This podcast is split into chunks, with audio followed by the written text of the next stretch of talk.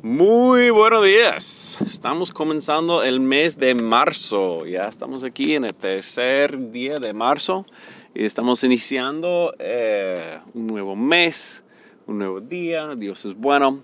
Y vamos a seguir en nuestra serie de los fundamentos, los, las cosas fundamentales como está eh, descrito en Hebreos 6, sino lo que es el arrepentimiento de las obras muertas eh, la fe en Dios, el bautismo, la doctrina del bautismo. Y este, ¿qué es? Este, la imposición de manos. ya se me veo todo. El juicio, la vida eterna y el juicio final. Entonces, vamos a, ver, eh, seguir en lo que es el tema de hoy, que es el arrepentimiento de obras muertas. En el episodio previo vimos qué es el arrepentimiento, vimos las palabras en, hebreo, uno que significa el respirar profundo, o sea, que demuestra, ay, un sentido de, de pésame, un sentido de, ay, ¿por qué hice eso? Y un sentido de un deseo de, de cambiar algo que ya haya pasado. Y también vimos esa palabra shub, shub, que quiere decir de regresar. Y en ese sentido de arrepentir, quiere decir a regresar donde Dios. Vimos también la palabra metanoia en el griego, que habla de un cambio de mente, pero no solo un cambio de mente, sino un cambio de la vida entera, completa. Muy bien, entonces, ya que entendemos lo que es el arrepentimiento, podemos ir a la segunda parte de, de ese tema, que es el arrepentimiento de las obras muertas. Ahora bien, ¿qué significa obras muertas? ¿Qué son esas cosas? Esa frase solamente aparece dos veces en el Nuevo Testamento y los dos aparecen en Hebreos en este mismo versículo que estamos hablando, en capítulo 6, y también en el capítulo 9 aparece. El autor de Hebreos, mm, no sabemos quién era, pero vamos a adivinar, y eso no es importante en este momento. Él estaba hablando a personas hebreas, ah, sorpresa. Y esas personas tenían su identidad determinada por lo que Dios había hecho por ellos. Ellos eran hijos de Abraham. Abraham era su padre, era el cual que el primero hebreo que Dios había llamado desde su tierra, lo sacó de su tierra, lo llevó a una tierra que le había prometido dar a él y a todos sus hijos, y le había prometido que a través de él todo ese pueblo grandísimo que iba a ser, iba a ser una bendición a todo el mundo. Y como sello de ese pacto que Dios está haciendo con Abraham, con Abraham, Él le dio ese pacto de la circuncisión. Es decir, a través de la circuncisión, Él iba a, a marcar esas personas que eran sus hijos para decir, mire, ustedes ahora son parte de ese grupo que yo he escogido para bendecir el mundo. Pues la persona recibiendo esa, esa carta tenía esa marca, esa marca de la circuncisión. Bueno, los hombres lo tenían, las, las mujeres no. Y esa marca de la circuncisión era una cosa que ellos hacían a los ocho días de un bebé nacido, no tenía eh, decisión en esa cosa, solamente por haber, haberse nacido como parte de ese grupo ya estaba marcado. Y esa era una obra hecha de manos que decía, ajá, yo soy parte de ese grupo de Dios. Era una cosa dado de parte de Dios. No obstante, este, ese autor está hablando a ellos que está, mira, toca arrepentir de obras muertas. Entonces, ellos, como esa marca de circuncisión, eso era parte de su identidad. Ellos eran parte del grupo que Dios había escogido y no eran parte del resto del mundo. Porque sabemos que muchas veces en el Antiguo Testamento había personas que no eran parte de ese grupo y ellos lo llamaron los incircuncidados. Es la persona que no estaban circuncidados, que, ah, es alguien que es aparte de nosotros, no tiene nada que ver con eso. Y esa parte era tan importante que hasta pasajes locas como pasa en, en Éxodo, cuando Moisés ya está regresando del desierto, está comenzando a guiar su pueblo para poder sacarlo de Egipto y llevarlo para el desierto. No obstante, mientras que estuvo en el desierto, se casó con una mujer que no era de parte de la tribu judea. Tuvo un hijo, un hijo con ella.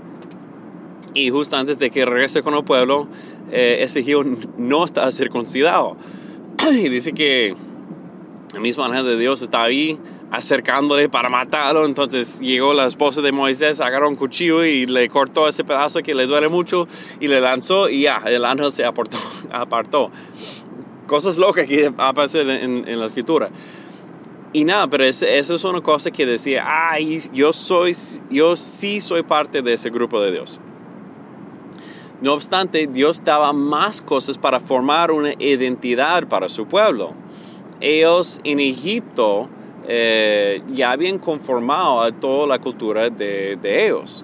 No tienen su propia cultura. Entonces, cuando ya comienza a sacarlos de allá, comienza a darle leyes, estatutos, le da un centro de adoración, lo que es el tabernáculo, le aparte un grupo de, de sacerdotes, los levitas, que van a ser entregados a los trabajos de Dios. Y comienza a establecer una sociedad entre ellos que va a tener una identidad propia y no la identidad que llevaba en Egipto. Y eso era en gran parte la ley. La ley siendo esas cosas que le daba identidad a ese grupo de personas hebreas, judías. No obstante, no obstante, Dios en darles esa identidad, Él hacía muchas cosas mucho antes de esa identidad. Por ejemplo, eh, podemos ver que Dios hizo el mundo sin que había ley. Dios llamó a Abraham sin que había ley. Él estaba con Isaac, con Jacob, con José, cuando estaba en Egipto. Todas esas cosas hacía antes de tener la ley como tal de Dios, antes de tener esa identidad. Solamente tenía la promesa que Dios había dado a Abraham. Y Abraham había respondido a esa promesa y ya está formando parte de su familia antes de que la ley estuviese. Bien, ¿a dónde voy con eso? Cuando estamos hablando de obras muertas, el autor de, de Hebreos está diciendo, mira, todas esas cosas en la ley, eso tiene un fin y es para apuntarnos a nuestro Mesías Cristo y todo que Él ya cumplió en su cruz y que va a cumplir también en el futuro, en su venida, al final, que muestra, mira, quién es Él, quién es nuestro Señor y Salvador. Este, y cómo ese sistema que tuvimos nos apunta a Él para que podamos creer en Él y entrar por Él a lo que Dios nos ha abierto a través de la sangre de Jesús, que es acceso directo a Él. Muy bien, pero cuando tú tienes una identidad, cuando tú tienes, mira, yo soy así porque mis padres eran así, mis bisabuelos eran así, es muy difícil dejarlo. Ahora bien, sabemos que eh, en el Antiguo Testamento el mismo pueblo de Dios no aferraba muy bien a esa identidad. A pesar de que Dios le dio ese, ese órdenes, dio la ley, dio esa identidad a ellos, lo abrazaron por muy poco tiempo. Lo abrazaron y luego vieron lo que hacían los demás de los países que lo, que lo rodeaban. Está, no, queremos hacer eso. Mira, ellos son muy chéveres. Ellos sacrifican, sacrifican sus hijos. Vamos a hacer lo mismo. Eso parece lindo. Dele. Y Dios dice, ¿qué abominación es eso? ¿Cómo es posible que ustedes son tan ciegos que, que, que en vez de, de adorarme a mí, que no va a costar la sangre de su propio hijo, ya está haciendo una cosa que es una abominación, por favor. Pero el pueblo buscaba eso, tristemente. Entonces, podemos ver que las personas que tenían la identidad de Dios no siguen eso. Y Dios, como dijo en su ley, dijo, mira, cuando ustedes no cumplen esa ley, van a ser exiliados, van a llevar otras personas, otros países, personas que ustedes no conocen, la va a llevar, la va a sacar de aquí. Y así pasó precisamente. Entonces, cuando el pueblo fue llevado, ahí comencé a darse cuenta que, oiga, estamos en una tierra ajena, que ya estamos en una tierra extraña. Y en ese momento comenzaron a aferrar más a su identidad, tratando de buscar supuestamente los mejores días de antes donde tampoco estaba buscando su identidad. Pero ya se dieron cuenta que habían hecho mal, se arrepintieron y están buscando más la búsqueda de Dios. Aferrarse más a esa, esa identidad que Dios le había dado.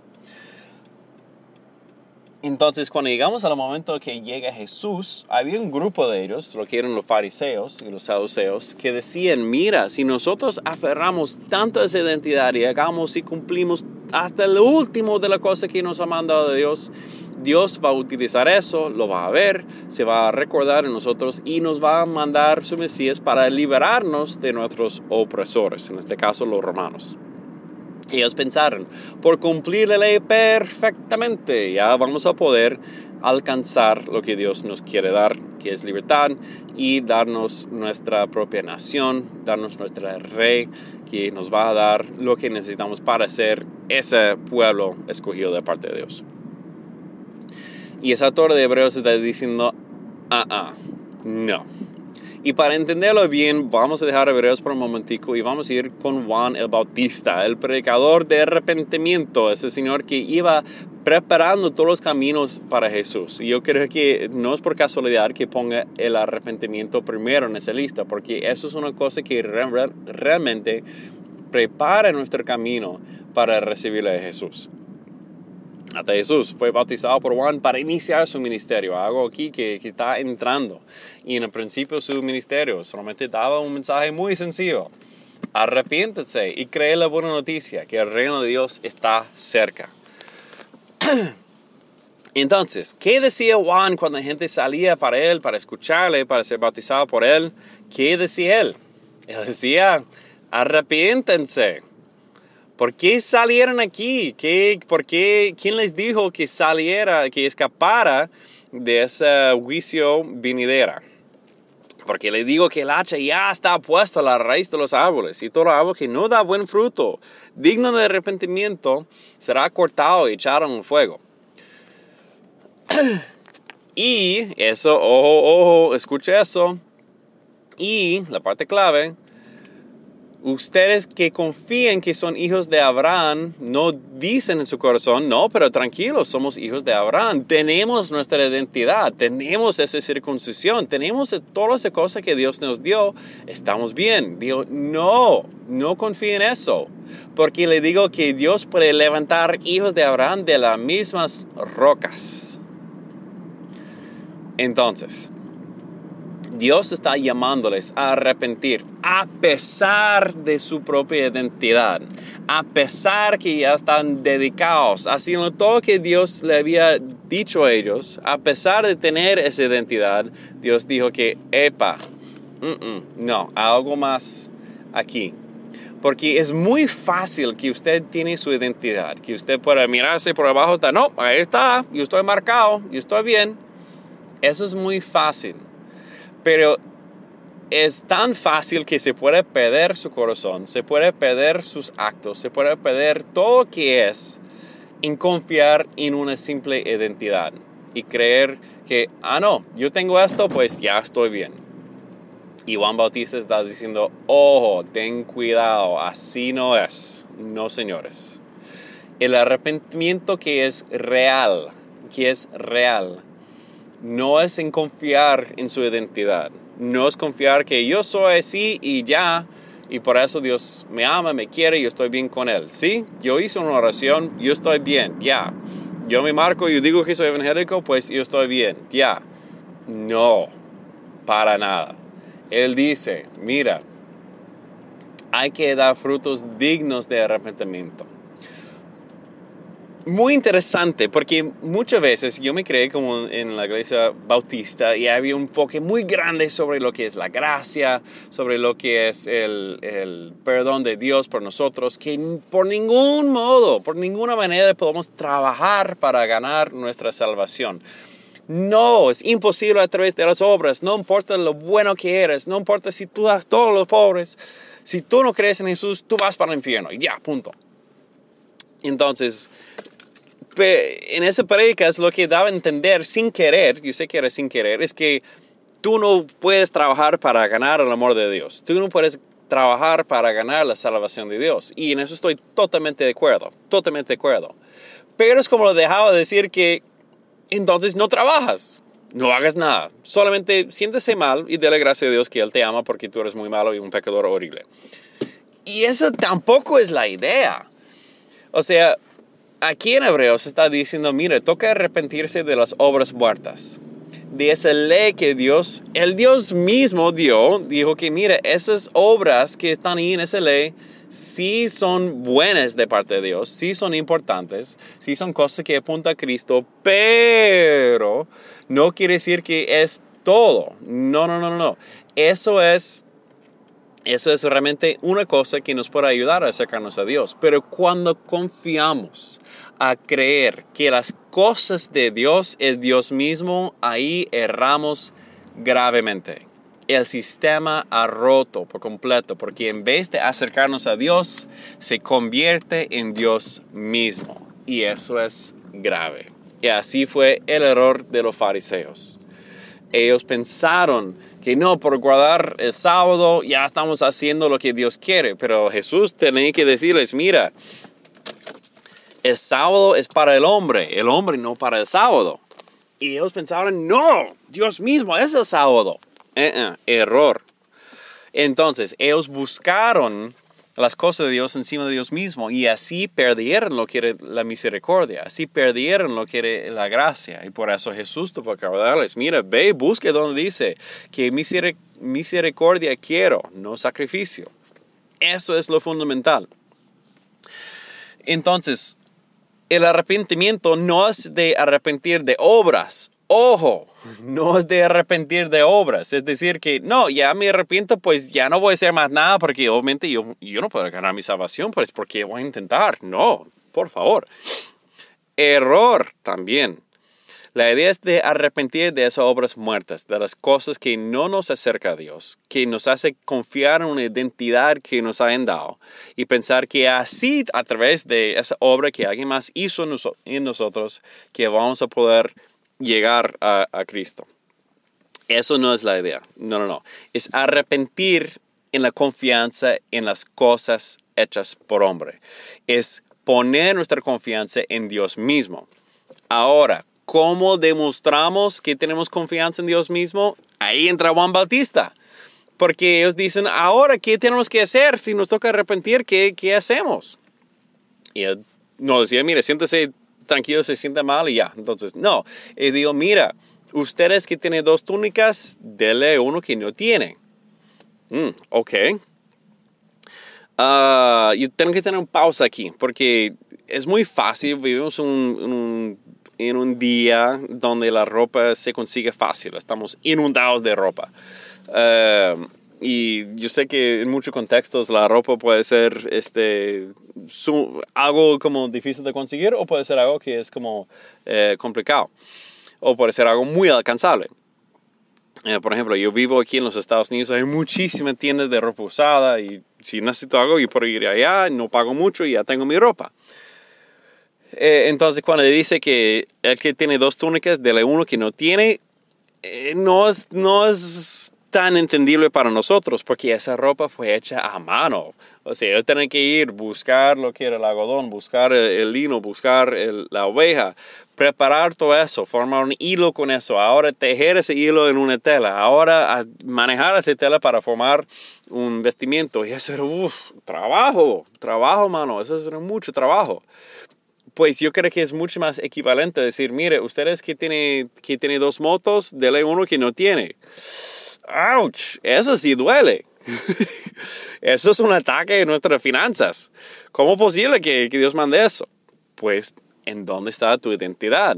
¿Tu identidad está en lo que tienes? ¿O tu identidad está en lo que Dios es en ti? Y créeme, yo no estoy diciendo como esa persona sinvergüenza que van para allá hasta, hermano, siembra a mí, dame, dame tu moto y tú vas a tener mucho. No, por favor, qué mentira. No, no, no, no. Eso es dar a la persona que no tiene. Escucha bien. Él está diciendo, da a la persona que no tiene, no a la persona que tiene mucho a través de engañar a todo el mundo. Pues en este caso el arrepentimiento se demuestra a través de una acción, a través de una obra, pero esa obra ahora está viva, no está muerta. Él dice también a los soldados, mira, estén contentos con su salario. No pide más de las personas. No saca plata de las personas. No sean corruptos. A su trabajo bien. Estén contentos con su salario. Eso es rudo porque ya toca hacer las cosas bien. Toca hacer las cosas que yo estoy un soldado y soy un policía que me toca trabajar realmente para beneficiar a las personas, no solamente que yo pueda sacar lo que yo quiero de ellos y aprovechar del poder que el Estado me ha dado. También eh, Juan Bautista decía, mira, este, y los eh, colectores de, de, impuestos, los que ellos tenían que, los publicanos, que ellos tenían que solamente cobrar lo que era lícito y no sacar más de las personas. Entonces él está diciendo, mira, ustedes son un poco de corruptos y tienen que dejar de ser corrupto. Ustedes están aprovechándose de las personas, dejan de hacerlo.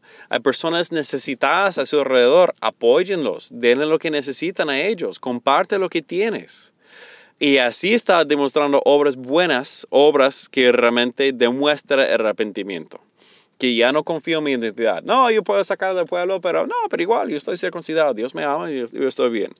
Ah, ah, error arrepiéntese de esas obras muertas. Que piense, no, yo tengo eso, pues ya estoy bien. No, no, no, no, no. Es un momento continuo frente de Dios, examinándonos, diciendo, Señor, ¿qué, ¿qué, necesito hacer? ¿Qué tengo que hacer? ¿Qué es que quieres de parte de mí? Y para hacerlo, meterlos en eso. El arrepentimiento no es un solo acto, es un acto continuo, diario, que estamos dando la, la oportunidad para que Dios abra habla de nuestras vidas en la manera viva y eficaz y que nos transforme y que podamos hacer todas las cosas buenas que, que he puesto frente a nosotros.